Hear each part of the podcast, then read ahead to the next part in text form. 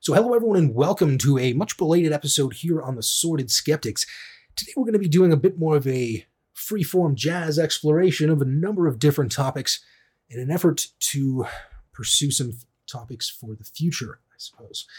So, we're going to dive right into uh, a little bit of a talk on freedom of speech because today, what we want to talk about is what is worth preserving in Western civilization. Because I know it has its ups, it has its downs, and it has its many critics. So, what we want to work through are some of the underlying philosophies that underpin our civilization to try to figure out what it is that's most crucial. And I'm sure there's going to be things that we miss here.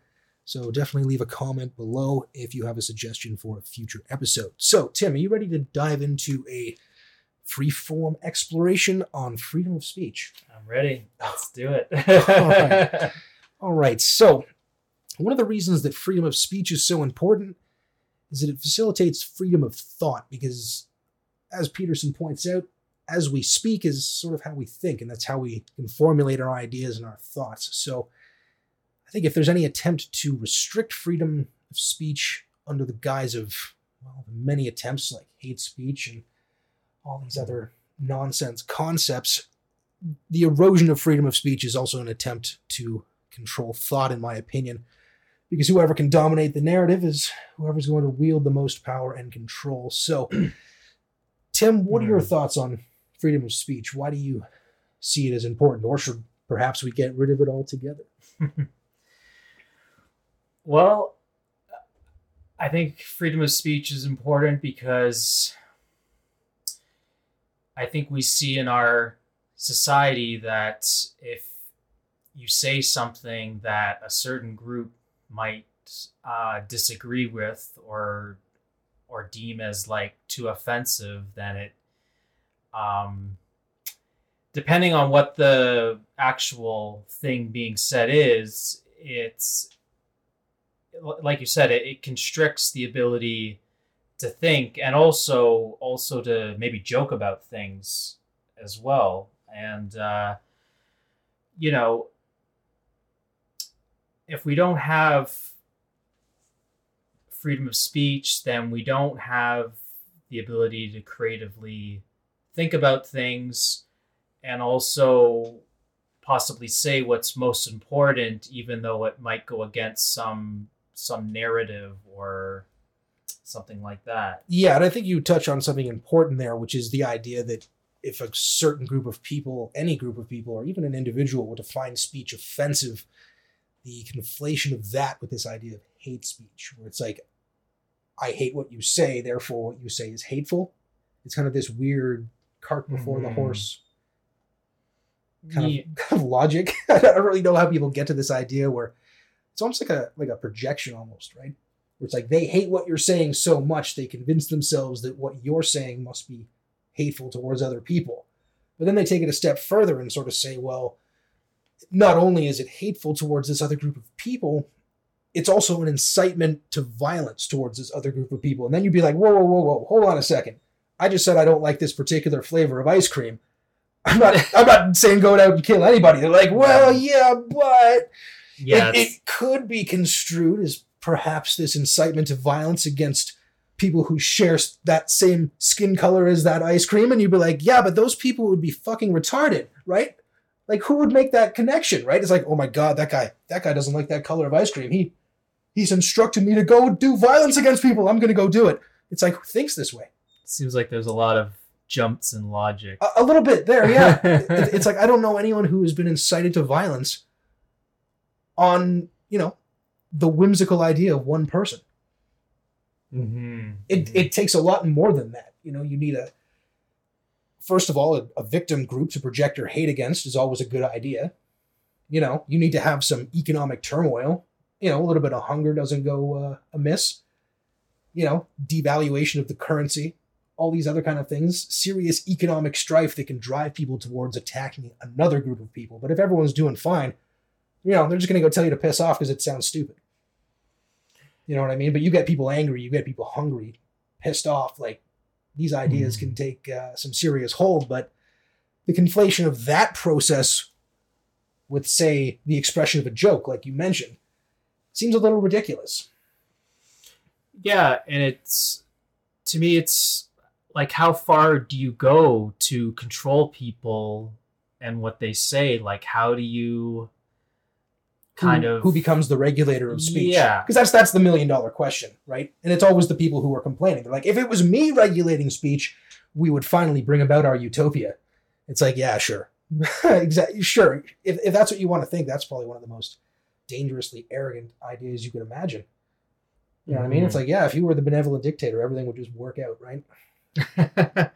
yeah, and to me when I when I think about this stuff, I think about like it being like offensive to like wish people a Merry Christmas or something like that. Yeah, that's know? probably going to make a comeback around this time of year. I'm just, just just waiting for the articles to come out, just reminding people. By the way, just make sure you say Happy Holidays because remember, there's a bunch of other stuff this time of year. And it's like, yeah, we, we we get that too. And if we know what they celebrate, we'll wish them whatever that is. Yeah. But for the most part, we all celebrate Christmas, so that's what we're going to say. Yeah, but you might offend somebody and then incite them to Christmas violence, and it's like, no, no, that's.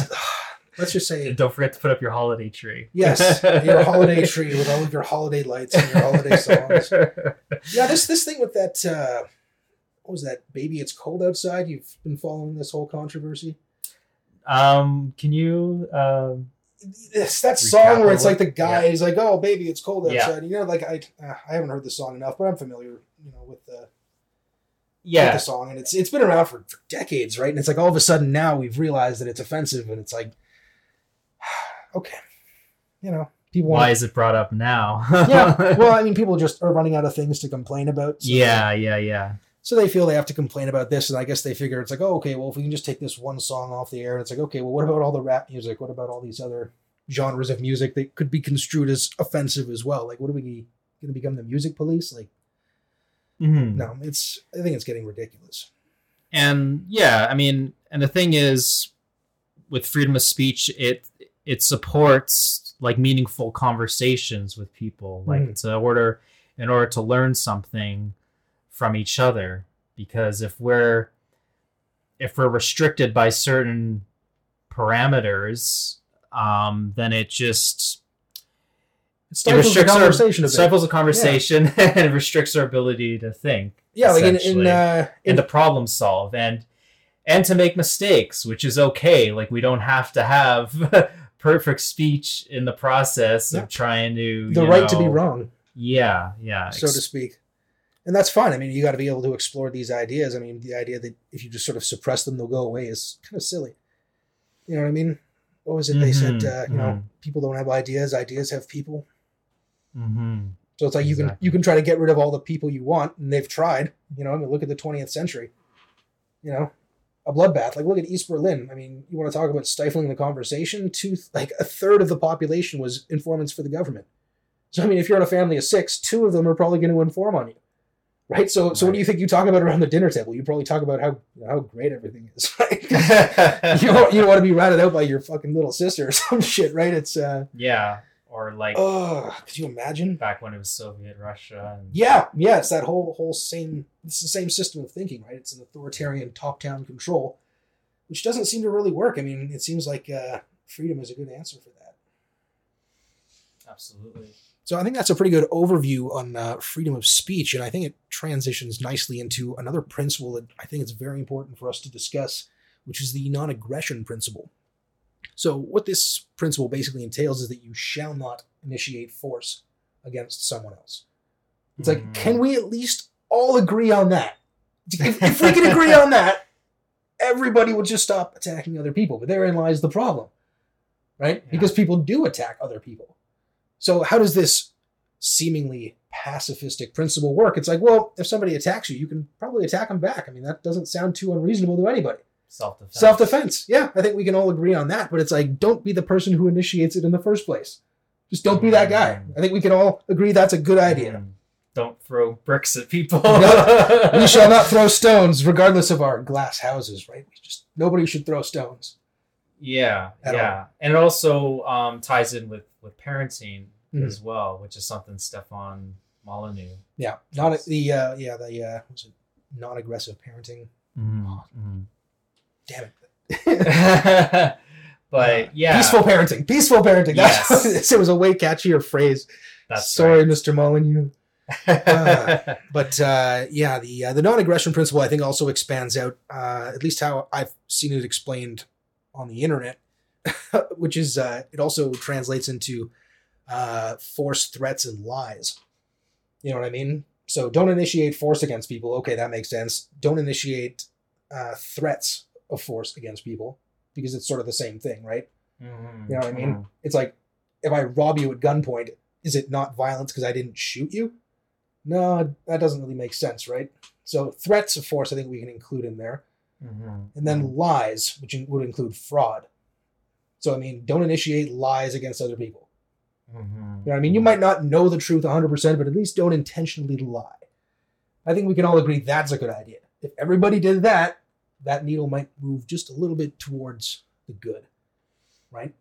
Yeah, yeah. Um, and this ties into freedom of speech because we've we've witnessed speakers and uh, groups like Antifa who Mhm. initiate violence in, in crowds because of speakers they don't agree with that are like speaking on campuses or or whatnot. it is an unusual self-fulfilling prophecy with the antifa types because it's like your speech is going to cause violence so we're going to show up and cause violence and blame your speech Yeah. for it it's like see we were right it's like what the what the hell like Yeah, yeah, Oh, man. exactly. And also they were like crowding around Tucker Carlson's house and like yeah that was pretty nuts man his like Yeah. his wife and kids are in there and all this or i don't know if, i think his wife was i don't know if his kids Yeah. were but still it's like you show up at the guy's house because he hosted like a fox news show like fox news isn't even that extreme man like it's not Yeah, exactly. But I mean, like, even if it was, like, why would you show up at his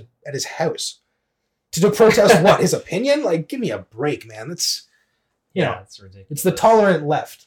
You know what I mean? the ever tolerant left. But uh, yeah, the non-aggression principle I think is important because it's it seems like it's a very easy to universalize principle. Like, I don't think of any time and circumstance where people would probably be better off not following it. Mhm. You know what I mean? Agree. I It's like if people are initiating force threats, lies against you, fine, you can re- respond in kind, but don't be the person to initiate that. And if uh, and if possible, maybe just don't be the person to retaliate with it if you can, and just keep, don't keep that cycle going. yeah. Uh, but anyway, that moves us on to the uh, the notion of free markets. You know, I think the West was instrumental in creating this idea of free markets. Like you know, back when it started in Venice with the merchants and all that. I mean, that system kind of got corrupted and fell apart pretty quick because it became a little bit too exclusive in a sense. But once you have the ability to just voluntarily transact with people using like a mm. price regulated market, things just seem to work out a lot better than the countries that try to use central planning. You know what I mean? There's like every country that has liberalized markets seems to do really well, and all the ones that restrict it seem to do worse or just never really get off the ground to begin with. Yeah, so there's when there's more control from the government to Mhm. um you know I- Regulate markets, Yeah. regulate behavior, this sort of thing. right, like you've right. heard of the the concept of like the first, second, and third world. Mhm. My Yeah. understanding of where this came from, and I could be wrong, but when I last checked up on it, the idea was the first world was basically liberalized free markets, right? Capitalist principles, well, even though capitalism Mhm. is kind of a Marxist term, the idea of free markets is separate from the sort of Okay. straw man idea of what they call capitalism, which is usually a reference to more like cronyism or crony capitalism, where there's more government and state involvement. But truly free markets would be no interference. You trade whatever you want for whatever you're willing to transact for you know, and the countries that do have more liberalized markets seem to be doing a lot better than the ones that are have are you know basically under the boot of the state, which would be the second world, where you'd have this sort Yeah. of the communist idea, right? And the third world was basically countries that didn't subscribe to either of these notions. You know what I mean? They didn't really seem to have the liberalized free markets, but they also didn't really seem to have the government either. right, know? right, okay. and we would refer to these as third world countries. So unfortunately, like a lot of times, the the sort of the state sponsored merchants would kind of go in and fuck these countries over, and that really turned a lot of the third world countries off capitalism or what they thought was capitalism. So a lot of them turned to communism instead. You know, these Right. heavily regulated state systems that seem to be completely undermining the free market, like what's going on in South Africa right now, where they're going to be seizing land from people You know, they might, they might not. I mean, they make making proclamations to that effect. But uh, you know, most of the land when it was uh, repatriated, most of the people that it was sort of to be given to would rather just have the cash instead. You know what I mean? Not everybody Mhm. wants to be a farmer. It's not an easy job. You Of know, course not. Yeah. and when you sort of dispossess farmers, you end up with mass starvation, like in the Holodomor, Mm. when the Okay. government kind of steps in and says, "Okay, well, just make sure that all the food from the country gets taken into the cities." And then usually gets left to rot in warehouses because they can't distribute it fast enough because there's no mechanism of price. It's all just distributed. So no, there's no incentives, there's no efficiencies, none of that stuff. So, you know, most of these, uh, you know, you'd have Soviet warehouses that would just be filled with just rotting, uh, like hides from trappers because they nobody would be buying them because they would all all the prices were centrally regulated. So, Yeah. Terrible waste. That's Yeah. but when you have a, a price mechanism that regulates the free market, what that tends to do is it tends to send signals to people to either get into a market or get out of it, or to load up on a certain product or try to sell it. You know what I mm. mean? So if the price of something goes up, that means more people will want to get in to try to sell it. And when more people try to sell it, the price goes back down. You know, and then it'll sort of find its own equilibrium. There's going to be people that are like, okay, well, I could just stay in this industry and make a decent return on my investment. You know, but then if somebody comes along with a better product, you either have to compete with that or find something better to do. You know, and this is a Mhm. way that keeps quality high and it keeps prices low. Mm. So it promotes. it can promote innovation. Absolutely, it does. Yeah. But you know what stifles innovation is knowing that whatever you invent will just be taken from you. You know, it's like, Yeah. well, why would I create a more efficient way to do this? I don't get anything out of it. You know, I just got to show up, do my thing, and then kind of go home. You know, like what they said in the, the Soviet Union: we pretend to work, they pretend to pay us. Wow. So this is why nothing really gets done, right? Right. Right. So, and what what ties right into these this idea of free markets is private property rights. So this is this is a real like once you get down through the levels of these Mhm. arguments when it comes to dealing with the left and the right and the authoritarian and libertarian sides, one of the questions you just really have to get a yes or no answer on is do you believe in private property rights? And what, what would be the most fundamental element of our private property rights? It would be the ownership over our own bodies, right? If I do something with my hand, if I were to hit somebody, I can't then just say, "Oh, that was just my hand; it wasn't me." It's like, well, no, you you own it, like because it's part of who you are, right? So yeah, there's a responsibility. exactly, and that's why we also have crimes when you violate other people's bodies because Mhm. it's criminal behavior, and it's a violation of their private property rights and their person and all this stuff. So, if you believe in that, that also extends to that which you create. So, if I take my time and I just like and you know harvest a bunch of wood and build a fence, I own the fence because I built it. Mhm. know what I mean? Mhm. Now, when this starts to come into conflict, is when we start talking about things like goods and services being rights. You know what I mean? Like, hey, let's say everybody has the right to a fence. It kind of sounds nice on the surface, right? I mean, it'd be nice if we all had fences, frankly. Mhm. They're a good thing to have. So, when we start to say that they're a right, that means that if at any time someone doesn't have a fence, their rights are being violated. But it's like, well, how do fences come about? Well, it's like someone has to build them.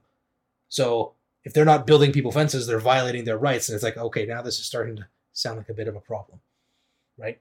So nobody has the rights to anyone else's goods or services. Does that make sense? Because if you do, then it's basically slavery. Mhm. Yeah, or also to counter entitlement, I suppose, too, in a way, right? So, insofar as that nobody actually has an entitlement to your goods or services. So, if you happen to be a very good fence building Tim, you might build the best fences in all the land, but that doesn't necessarily give anyone the rights to your fences, right? It's like, well, it would be really nice if everyone had those sweet Tim built fences, but that doesn't necessarily give anyone the rights to your fences, because then basically you're just being cast into sort of servitude where you have to build fences.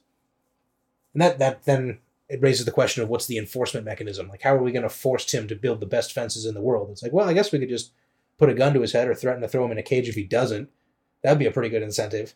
It's like, okay, well, I think now we're kind of missing the point of private property rights. yeah. You know what I mean? So, yeah, nobody has the uh, the right to it. And I think that where this really starts to come out is in the healthcare debate, where it's like everyone has a right to healthcare. It's like, okay, well, what specifically do you mean by that? Do you mean everybody has the right to have a doctor? So if You know, I go to a doctor's house at two o'clock in the morning and demand medical services. If he doesn't provide it, he's somehow violating my rights. That that doesn't really sound appropriate. So we have to understand that healthcare is sort of a goods and services sort of market, right? You're looking for the skills and expertise of a doctor. You're looking for the best technology. All of these things are created in the free market, right? So to sort of say that you have a right to that doesn't really make sense. You have no more of a right to that than you have a right to, you know, the apple orchard's apples, or to a car dealership's cars, or anything like that. It, it, it's the same same principle. But somehow, because there's healthcare involved, we kind of get wrapped up in this whole people have a right to it thing. And I think that becomes a very slippery slope. It's like, well, yeah, it'd certainly be nice to have, but the second you say we have a right to it, it's like, well, then you're sort of crossing a line, I think. Does that make sense?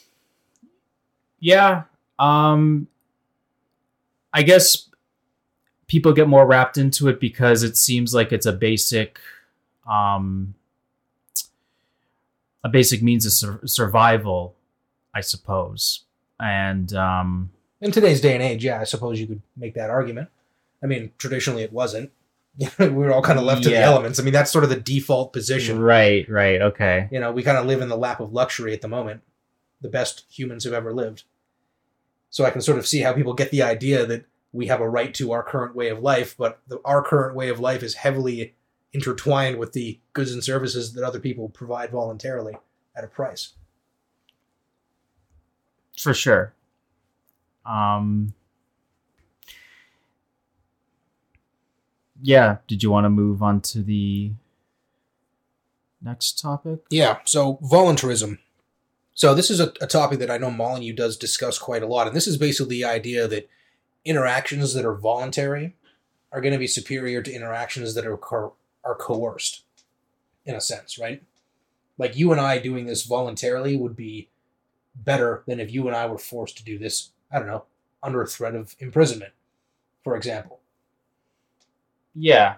So it's going to produce better results overall because people are going to have a system that creates better incentives than if it were to be coercive. And from a moral perspective, obviously, it makes more sense as well.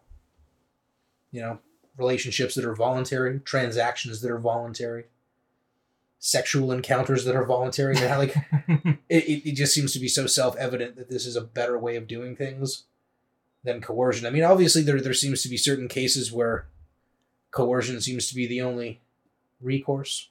Like in the case of serious criminal offenders, it seems to make sense that we have to coerce them into a cage because otherwise we're all at risk. Kind of thing. I, th- I think the argument could be made there. I mean, I think it'd be nice if we created a system that didn't generate so many of those people. You know what I mean?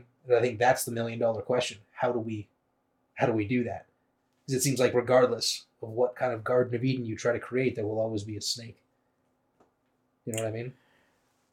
Yeah, for sure. Um, I think to do things voluntarily, it, I think it produces just better better results as well because it's something that you know the individual actually wants to do rather than having to be forced and having that extra stress or or whatever else. Yeah, I look at like the space race of the 1960s between the Americans and the Soviets, hmm where you know you could you could produce pretty fast results under coercive results, and that's how they were able to get Sputnik into orbit so fast. But in the long run, you know what I mean, getting a man on the moon, all this kind of stuff, like it came down to the voluntary transactions.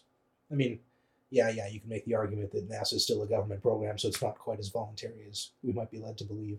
But it's not like anyone had a gun to their head and said, you have to do this. These are people that wanted to believe in it, and it was just sort of paid for through taxpayer money, which we can we can get into later. But still, Yeah. I see what your, your point is, is that, yeah, it does produce better results overall.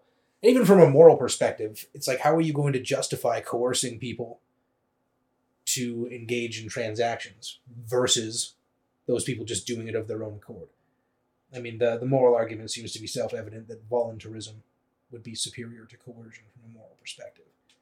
I mean, I guess if we need to clarify that any further, we could go into depth, but does it seem like it's fairly self evident? Yeah, I mean, So we could preserve that as part of Western civilization, the idea that people should be able to interact voluntarily. But this also creates a number of other problems, right? So the I guess the counter argument, not a great counter argument, but would be it's like, okay, well, what if you had somebody who just really hated this one group of people and chose to deny his goods and services to that group of people based on that immutable characteristic? And you might think, okay, well, first of all, unless he's kind of coming out in the open and saying that's why he's doing it, nobody can really prove that's why he's doing it. So there's going to be that problem you'd have to get over, first of all. So let's say, for the sake of argument, there's a guy who's just like some out and out racist who says, I just re- refuse to serve this one particular community because of these immutable characteristics they have no control over. Mm-hmm. So I don't know. I would almost prefer a system in which that guy could say that so that we could all be like, okay, well, maybe let's avoid that guy. But if we try to suppress his right to say that, that behavior might uh, be allowed to go on unchallenged for a much longer period of time. And it'll go underground. too. Exactly. And that's the thing. It just sort of drives it underground where he might know. It's like, okay, well, I know it's socially unacceptable to say it. So maybe I'll just sort of ban people that, I don't know, wear hoodies or listen to a kind of certain kind of music where I know I'll target that demographic indirectly, but at least I'll be doing it on a category I can't be out and out ostracized for. So the counter to that would be like, okay, well, if all you know transactions are voluntary, how do we force that guy to serve that community? And it's like, I think you're asking the wrong question. You know what I mean? Go somewhere else. And eventually that guy will hmm. be driven out of business by all the people who don't really want to be associated with this out and out racist. Yeah, so in a way, like the free market. The free market will correct that problem eventually. I mean, it, but the thing is, for a lot of people, it wouldn't happen fast enough. Right? It's like, well, this guy has to be literally like driven out of town. Like, we'll fucking string him up, burn him at the stake. Like, we got to do this shit now. And it's like, Yeah. well, why? Why not just kind of let this process go on inevitably as it will? And people will say, well, then you're sort of allowing the racist to continue to exist. And it's like, what the hell does that mean? We don't allow people to exist. People just do exist, not necessarily at our whim. That sounds a little bit dictatorial. You know what I mean? So I don't know if- Yeah. if uh, once the conversation takes that turn, it might be uh, a good idea to check who you're having that conversation with, right? Yeah, exactly. So the next stuff that uh, we have to talk about because when it comes to living in an entire entirely voluntary society, what do we do about the rule of law? Right? Because I think the rule of law is something that we can all kind of agree is a good thing. We all kind of bind ourselves to a certain set of rules that we say, okay, we're not going to do this, we're not going to do that. And if we can all agree to that, then we can at least get along without murdering each other. And from there, maybe we can start to trade and do all this other stuff. But at least at, the very base level, we got to agree on a certain set of ground rules. all right. Mm-hmm. And I think when you look at like the Old Testament Ten Commandments kind of stuff, you know, thou shalt not kill. I think we can all agree to that. Ties right in with their with the non-aggression principle. Thou shalt not steal. Thou shalt not steal. Yep. And God, I know we're gonna get into the taxation stuff thing later, but yeah, that's a good one. Let's not steal from each other. Let's not be covetous. Yeah, to you know counter a chaotic situation. It is sort of like yeah, manifesting order, habitable order Mm-hmm. from chaos, and that's another distinction I like that Peterson makes, where he talks about order that is habitable, because order can obviously become tyrannical if you take that process too far. So it's like, how do we have just the least amount of order necessary to manifest the best kind of chaos? And that's a Mm. tough ass question. For sure. Maybe that's the entire central question of this whole whole show, right? what is the the most habitable form of order that we can generate out of all this damn chaos? yeah, yeah. Because my God, there's a lot of chaos going on these days, man. It is, uh, it's not pretty. Indeed. And you know what? If we're not successful, and Western civilization can't be preserved, I don't know what it's going to be replaced with. I mean, hell, it could be replaced with something better for all we know, but it could also be replaced with something much, much worse, which seems like the much more likely outcome because I don't know. It seems like we got a lot of things right, and it's a lot easier to break things like that than it is to make them better. So, Mhm. how does one go about enforcing the rule of law?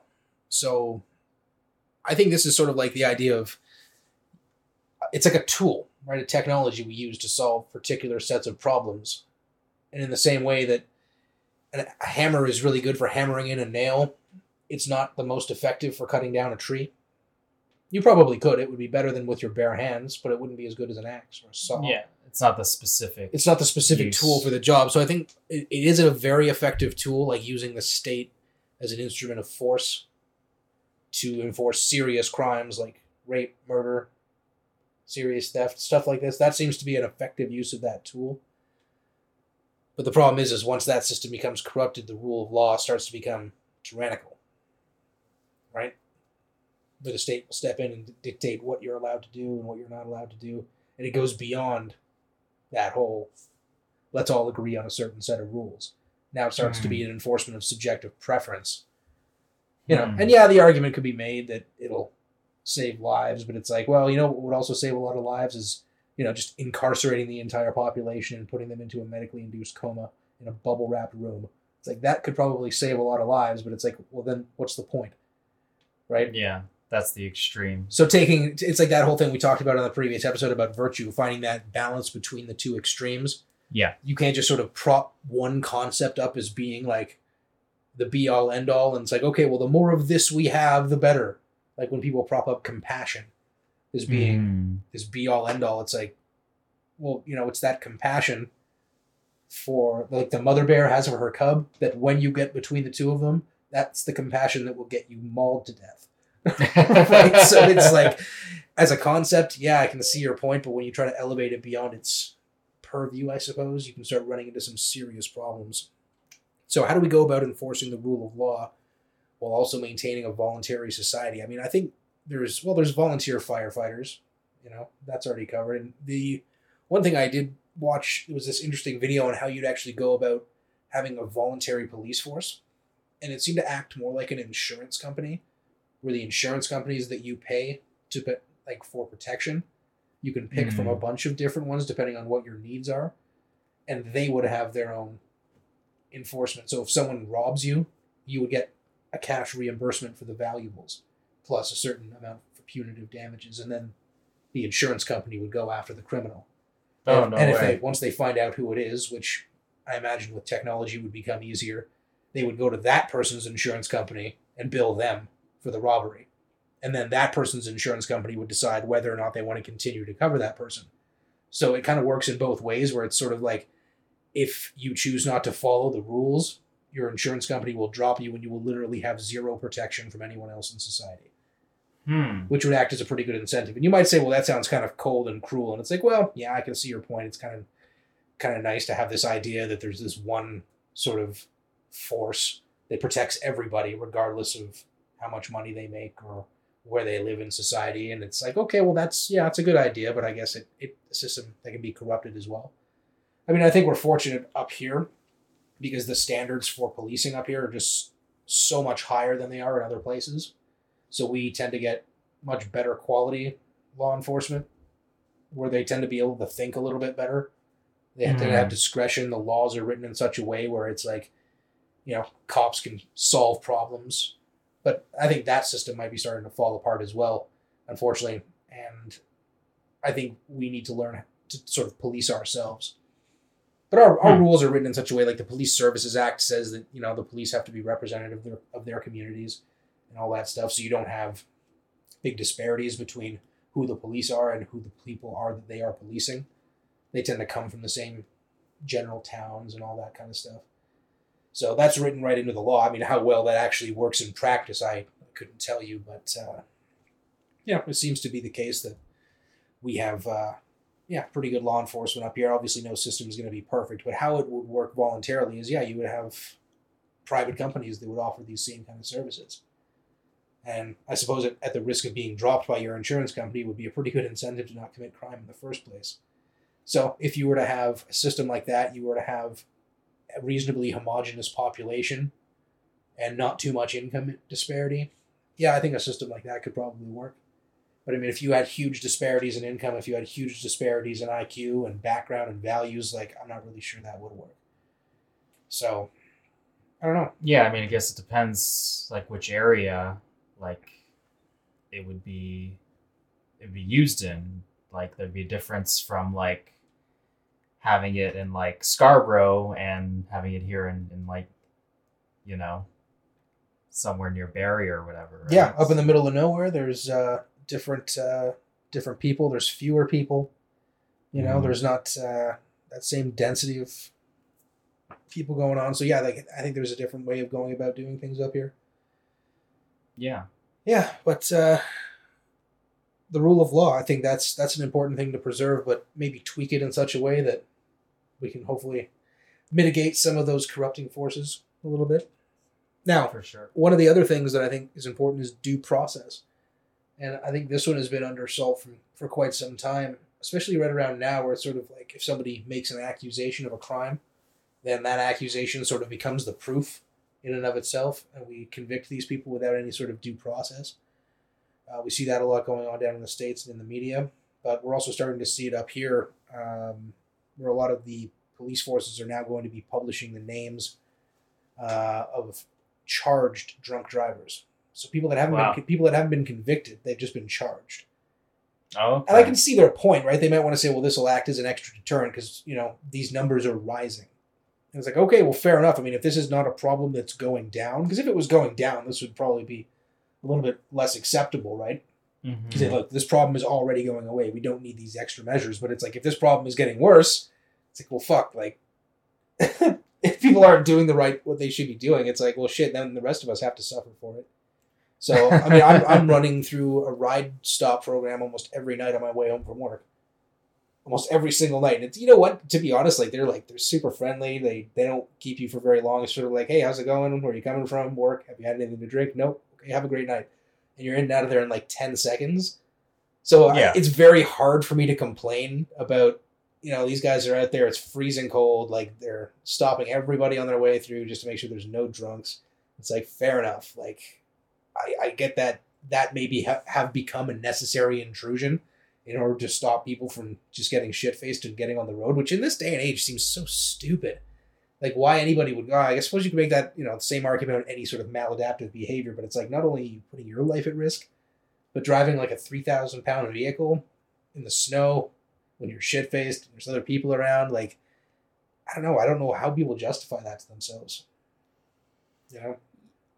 What do you think? Yeah, I mean, I think it's, I think it's partly um, a matter of convenience as well. Fair enough. Rather than getting a cab or something, just take. It's like, how am I going to get my car Yeah. home tomorrow? Something like that. Yeah, not that I want to uh, exactly justify that, but um, Well, no, it's important to understand what those underlying causes might be, right? yeah, yeah, But even up here, it's like there'll be people in on Facebook that are like, listen, if you don't want to drink and drive, but you sort of found yourself in that situation, like text this number and like my wife and I will come, we'll get you and your car and we'll drive the both of them home. hmm So it's sort of like, listen, it's like worst case scenario, like you don't have to think about getting a cab home and then another one back there the next day to get your car Mm-hmm. and we'll do all that in one shot and we don't charge anything for it so it's sort of like you know there there are these community initiatives that are like really trying to prevent drinking and driving so it's like if you have that in a community the state enforcement might not be as necessary yeah, and that's a great solution. it is a great solution but it's like maybe we could have both i guess i mean i don't think anybody really likes to go through these ride checkpoints but they're like they're as painless as they could possibly be Mhm. you know because Mhm. I, I think they you know nobody even the cops probably don't really like to have to intrude on people but they have a job to do and they don't want to see anyone get killed drinking and driving i don't think anybody does like i don't think there's Right. any i don't think there are any drinking and driving advocates out there that we're fighting against here No. you know there's not people out there picketing and being like i demand the right to drink and drive you you fucking statist fucks it's like yeah listen we we we all get it it's not a good idea so yeah, exactly. but I mean, now it's like if you want to get an Uber around here, like it's uh it's pretty cheap if you want to do that, or it's uh like my wife and I have the system where if we're gonna go partying and we know we're gonna be there for four hours, whoever has had more drinks at the end of one hour gets to drink, and whoever doesn't has to stop drinking, wait out the four hours, drinking only soft drinks, and then has to drive Hmm. Okay. but there's a limit, right? Like for me and at my body weight, I know I can drink three standard drinks. So that'll be one 12 ounce beer, one eight ounce glass of wine, or a shot and a half of liquor. hmm Uh, one standard drink is how much you can process in your liver per hour. So Mm-hmm. I can have three drinks in the first hour, and then I'll be sober four hours later Okay. because it'll it'll have completely eliminated Yeah. by that point. So Yeah. I know I'll be hundred percent good to go. But uh, yeah, you just kind of have to plan ahead like that, right? It's like, okay, if we're going somewhere and we know we're going to be drinking, because I mean, nobody drinks by surprise. You know, it's not like people show up somewhere like, oh, there's alcohol here. It's like, what, what, what is this? It's it tastes kind of funny. Like, yeah. what's yeah. drinking? Like, people, I don't think it's an education thing anymore, right? But I, so trying to figure out what those underlying causes are, and you know, it's probably something stupid like people are, yeah, they're just lazy. They don't want to have to pick up their car the next day. Like, just dumb excuses for doing something so, so dangerous. And also the lack of uh, inhibition you feel. that you that would also be a factor, right? You're talking about it's like, well, what is it about these, you know, in, uninhibited people or whatever? Like they're so they seem so loose thinking. It's like it's yeah, it's like almost like that's like a symptom of the very thing we're talking about. know, it's like- So I guess it's a sort of a self perpetuating thing. It's like here's a chemical that not only fucks up your ability to drive, but it also makes you feel like that's not really a big deal. yeah. okay, yeah. so how does this problem come about? It's like how does this problem not come about way more often? No, I think we should probably acknowledge the things that we're doing right at least. Mhm, So- Next up, I think, is going to be uh, an interesting one uh, that we'll probably have to explore in a lot more depth uh, down the road. And this is going to be the preservation of Judeo Christian values. So, this is going to be the sort of ethical and moral substructure that forms the very foundation of our civilization. And I'll tell you, over the last few years, I've kind of, as I tried to refine the atheist arguments a little bit and kind of found them lacking, I sort of found Mhm. myself walking in the substructure of our civilization, seeing where everything came from, and discovering this like ancient sewer system that was made by this ancient race called Christian people, and this other race called the Judeo people that were like what Christians were before or something like Mhm. that. And it's like, Mhm. oh, there's a lot of history here, and it's like, yeah, just a couple thousand years, no big deal. Yeah. yeah. So there's a there's definitely a lot there, but the uh, the kind of ethical and moral stuff that we sort of take for granted now, when you look back through history, there's a lot of places that didn't really take that same kind of stuff for granted. So I think there are there are certain dues that need to be paid there, and I think coming around a little bit and realizing that yeah, these are things that are definitely going to be necessary to actually preserve what's left of our civilization. We might as well start from where it all began, right? yeah. So our notions of things like fairness and justice, these are things that came from that Judeo-Christian ethic, a little bit. Yeah. It, I mean, it's and these are, you know, just critical principles that we need in order to help our society, you know, run effectively, pretty much. Yeah. And if um, things like fairness and justice are taken for granted, then, you know, it's like, what do we. Well, how did we come to, to determine what those things were in the first place? You know what I mean? Where does that come from? What about the instantiation of the individual over the group, right? Where it's sort of we can say that okay, yeah, majority rule might be important in quote unquote democracy, but at the end of the day, if ten people need organ transplants, we would say that Mhm. harvesting one individual to feed those organ transplant needs would probably be a pretty heinous act. You know what I mean? Yeah. So it's like, yeah, yeah, there's this whole utilitarian, more people are saved by killing one person and taking all their organs to give to these other people. It's like, but we still wouldn't consider that to be morally acceptable because, you know, individuals and the rights that they're given by their creator, so to speak. Yeah.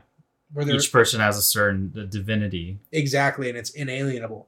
You can't Mhm. sell it off on the free market. It's just sort of part of who you are in a, in a, in a way that doesn't really belong to you. You know what I mean? Can you What I would? Yeah, well, so it, it's like uh, what do the Christians say that it's sort of your you're made in God's image, Okay. and there's a certain part of that that that isn't really like say you're born tall, you're born short. It's not like you can really be proud of either one because you didn't really have any say in the matter. Okay. In the same way, your divinity as an individual is not really something you have a say in either. It's sort of Just it was given to you. it's given to you in a Right, sense Right. because I don't really know what other words to use to describe how that process would work. right? Yeah. Yeah. you know, when people are born, we all sort of instantiate human rights onto this person.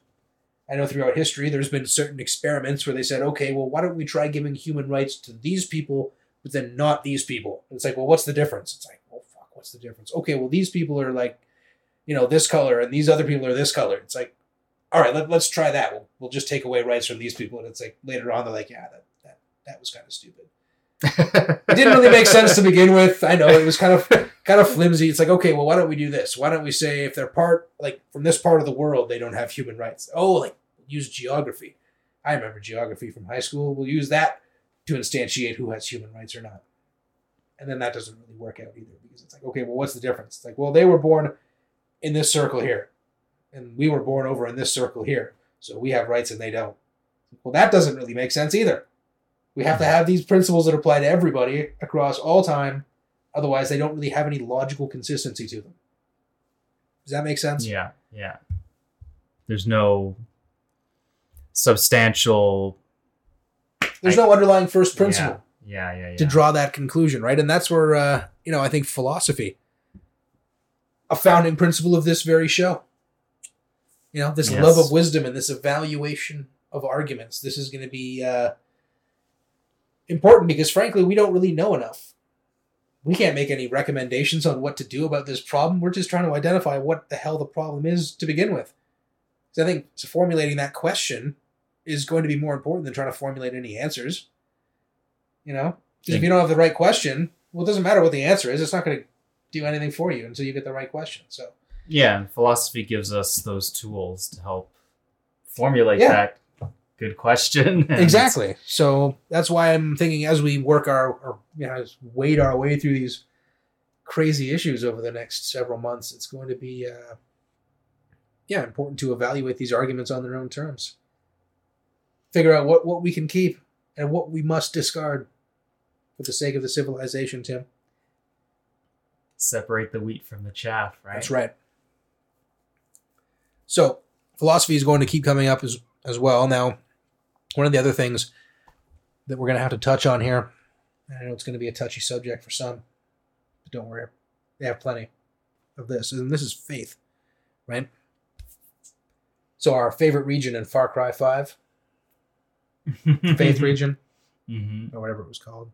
Anyway, so it's important to have faith in something because what do we have if we have no faith in anything, Tim? We have nihilism. nihilism! Oh these nihilistic people that are like there's no such thing as a hierarchy of values. And that's true and it's important for you to accept it as true except there's no such thing as true.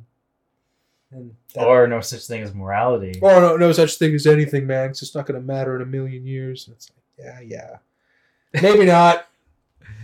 But at the end of the day if you're trying to convince me that it's important you believe some things are more important than other things and that that which is important is preferable to that which is not important.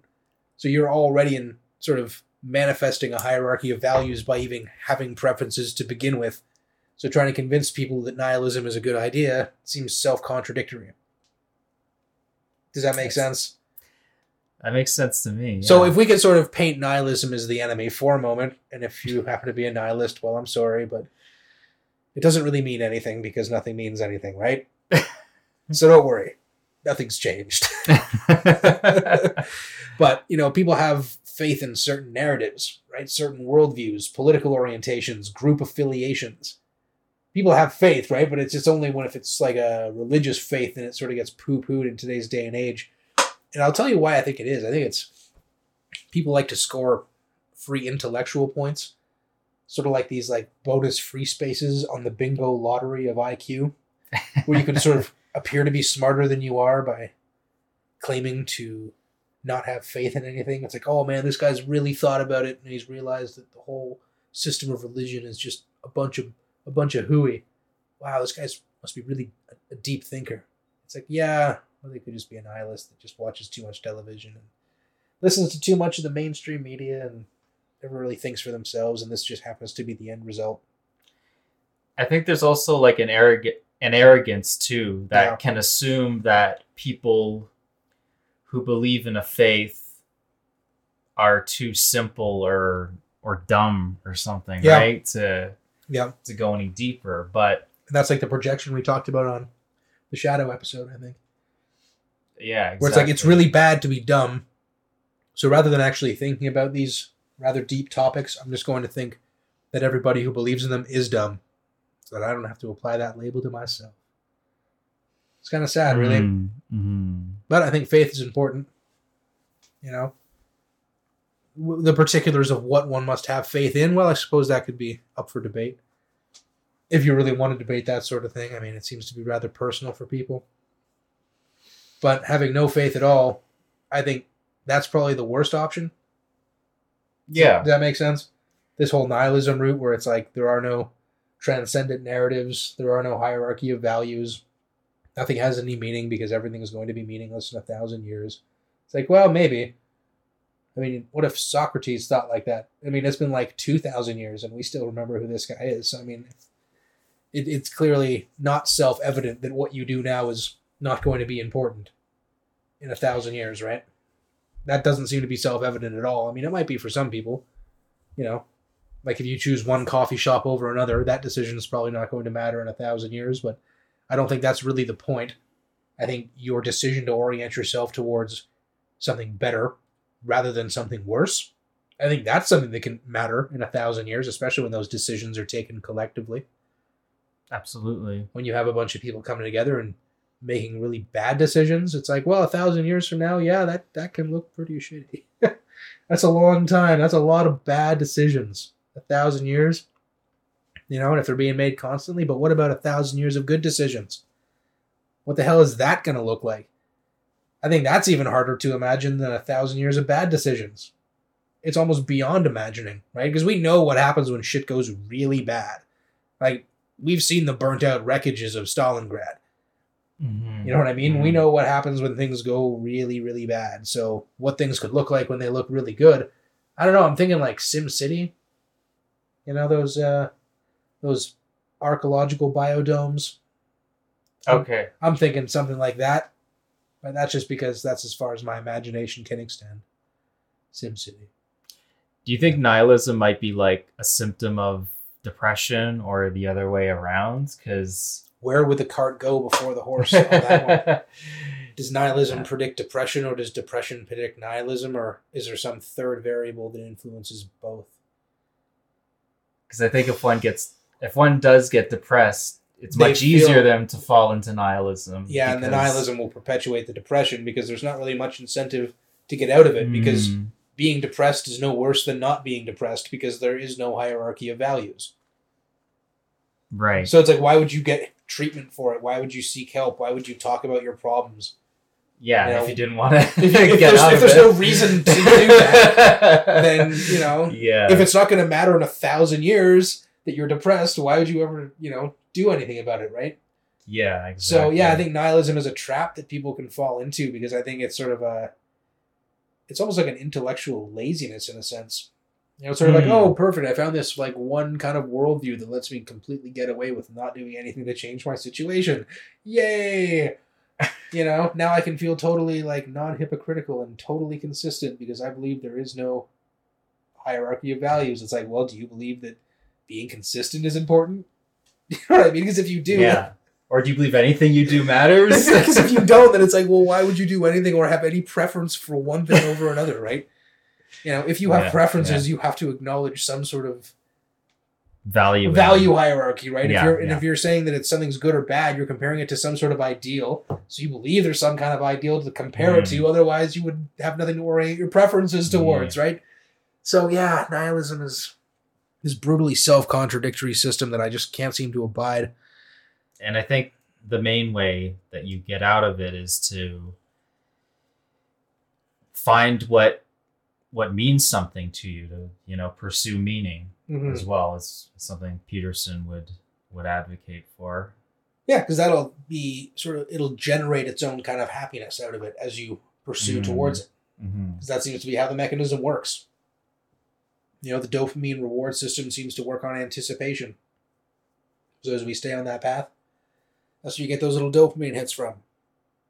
And finally, I think one of the important things about faith is the binding orientation of a unified moral matrices. And if that word salad doesn't make any sense, Jonathan Haidt breaks it down quite nicely in The Righteous Mind. And in the happiness hypothesis, we're orienting ourselves towards one s- sort of good, an idol of some kind, is at least a better option than not doing that at all. At least in terms of group cohesion, right? Mhm. A group that has one unifying set of values that faces them all in the same direction will operate as a better phalanx than a group of people running around in all different directions. So I, th- I think yeah. faith can have a very important effect like that on the group level, Yeah. as well as the, I guess, the psychological impacts of having that binding feeling at the individual level. You know, when people feel that they're part of something that's bigger than themselves, I think that's a good way to help deal with the drudgery and the suffering of life. Mm-hmm. Because, you know, as much as we've tried to insulate ourselves from the unmitigated suffering, I mean, look at us up here in Canada. It's for like half the year, it's perpetually below freezing. You know what I mean? Without the ingenuity of those who came before us, the very blood in our veins would freeze where it stands. But it doesn't, and now we feel comfortable, and now we feel entitled to have liquid blood. Yeah. And I can say, just from my personal experience, that uh, being in certain, being part of a spiritual uh, group, it does, it just helps to have that, I guess, that sense of support and just being in contact, you know, with other people. And like you said, they're all geared towards, you know, Figuring out that journey. yeah figure out the journey and you know yeah how to uh how to get through it and to you know share with each other um uh, uh their own journeys and you know Mhm. work through that so Absolutely. And speaking of working through the journey, the next topic is perhaps one of the more contentious the idea of family values and motherhood. Two values have been Mm. under attack perhaps more than any other, probably almost as much as free speech itself. Is the idea that somehow some women might not be as career oriented as others and may want to stay home and raise a family. And the fact that that is now being cast as some sort of failing of some kind, as if raising the next generation of people is somehow a less than important endeavor. You know, oh, don't worry, just leave it up to the government to raise your children. Don't have any input yourselves. I mean, it's not like that's going to have any negative impacts or anything like that. so, I think third wave feminism is probably most responsible for this. And for those who don't know, the way the, wave seems to work is the first wave feminism, I believe, was getting women the right to vote. The second wave was getting women equal pay in like about 1962, and then third wave is basically everything that we see now, and it's, some of it is even being classified as fourth wave, Mm. where it becomes this sort of you know anytime there's any disparity between men and women that happens to favor men, mm-hmm. it's a problem. But anytime there's one that happens to favor women, it's completely ignored. And this is sort of a what the idea of feminism has become. But anytime you criticize that idea, then it's sort of oh you hate all women. It's like well we're talking about advocating for motherhood here, so I don't think I hate all women. you know, and I'm sure my wife would disagree. So the idea that they would cast this kind of dispersion, I think it's more of a way of stifling conversation as a way of preventing the ideas and the narratives from being challenged.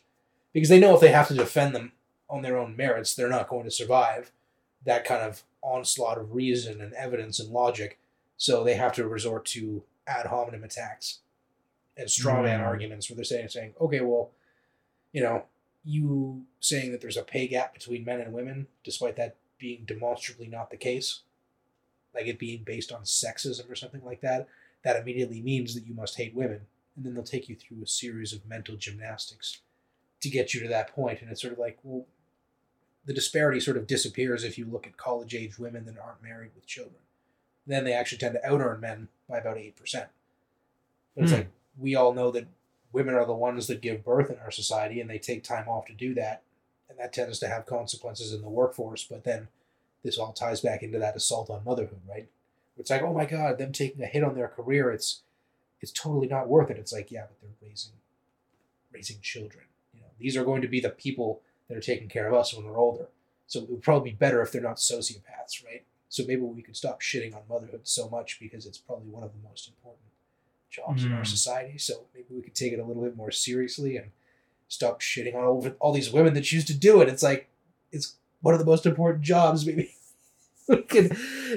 Yeah, uh, totally. trying to treat it with a little bit more respect and s- stop treating it like a second class job. Like, oh, you never made it in the working world. Oh, you must just be a poor mother. It's like, yeah, that sounds like a bunch of bullshit. Yeah, I mean, I remember my sociology professor. He used to um, talk about some experiences, like going to like a dinner party, and if a woman revealed that she was like a homemaker, Yeah. then that was frowned upon, essentially, and that You got like the record screech, like, you're a what? Oh, sorry, we didn't know. it's Yeah. just like such condescension. and that never made sense to me and uh, i think i i know i know why even better now i mean it's you know it's it's an important role it you know it's it's key for um, mothers to be in contact with children for the you know very first years of their life Those formative years, because what did Peterson say? Between the ages of two and four, like are super critical. Like if your child isn't socialized by the age of four, they're Mhm. they're basically going to have their problem solved by the penal system. You know, it's going to be the courts that sort them out until they're about twenty seven, and then if they're lucky enough to be employable after that, maybe they can scrape together some semblance of a life. But it's like, no, you got to get them sorted by like two to four. That's like super critical, super critical. So, I think the idea that we're trying to disparage that and say, oh yeah, just put them in daycare, don't worry about it, the state can handle it. It's like no, the state is has these kids for the first 18 years of their life and they come out without any marketable skills whatsoever. You know, so before we go defending public institutions, let's see what the actual results are. You know what I mean? absolutely So, uh, let's see here. Next up, individualism. I think we talked on a little bit more before about how we elevate the individual above the group. mm-hmm. And then this is what be, I guess, in contrast to isolationism, which I think is how individualism is often strawmanned. Sort of saying, oh, well, if you believe in the individual, you believe that groups are bad. It's like, no, they're just two different levels of analysis. We're not saying one is superior to the other or any such nonsense. right So, important distinction uh, and part of individualism would be the liberty to pursue whatever one's own path would happen to be, you know, without any sort of interference, in a sense. Now, I think society definitely has that tyrannical element because there are certain things we definitely do not want people to do, as we covered before with the criminal stuff. But uh, when it comes to liberty, the idea is we want that to be as non-restrictive as possible.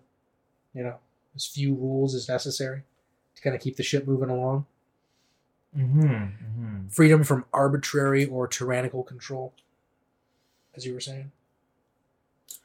Right. So we want obviously we want individual freedom and we need to watch we need to watch how certain policies um I guess are being enforced Mhm. and you know we don't want to um it's like you said we don't want too many things in the way of somebody pursuing a good you know A good policy. yeah or someone pursuing a good life in general too and um If we can figure out what that means, we can figure out, you know, how Yeah. to least be restrictive around it. mhm, And it's the mhm. idea of yeah, what what what is a good amount of tyranny? Well, okay, let's let's be tyrannical against murderers. Okay, let's, we can all agree on that. That's a little bit of tyranny that we could just all sort of agree that is a good idea. And I think this will be a a good segue to what the next episode is going to be because we want to revisit the shadow because it seems to be our most popular topic so far, Mhm. accounting for pretty much half the downloads thus far. So it seems like people have a real interest in exactly how to incorporate their dark side. So I think one of the things we want to talk about next week or next month or whenever we happen to get around to this next damn episode is going to be what parts of our civilization that are perhaps not so politically correct do we need to bring back? What elements of the, Hmm. these shadow elements that we've tried to suppress? What do you think would be the best ones to keep or perhaps bring back? nice i think that would be a You great know- thing to explore for sure because there's so many there's so many domains too that the shadow operates as well so Yeah, for example, I think we could probably talk about social ostracism. That's become Mm. kind of faux pas. It's like, well, we have to be nice to everybody all the time for no reason. It's like, okay, well, what about people who are dicks? It's like, well, can we be dicks back to them? Well, that would be impolite. It's like, well, yeah, it might be impolite, but maybe if we're dicks to them, they wouldn't like it and they would be stopped. Maybe they'd stop being such a dick to everybody else. It's like, well, maybe, but does that justify being a dick? I don't know. Let's find out on our next episode. Sounds good. okay. So uh, we got about an hour here, so we're going to uh, cut it off. But thanks again for tuning in to this much belated Christmas episode here on These Sorted Skeptics. I hope you guys have a very Merry Christmas and a Happy New Year. And we will see you soon on the next episode. Have a good one.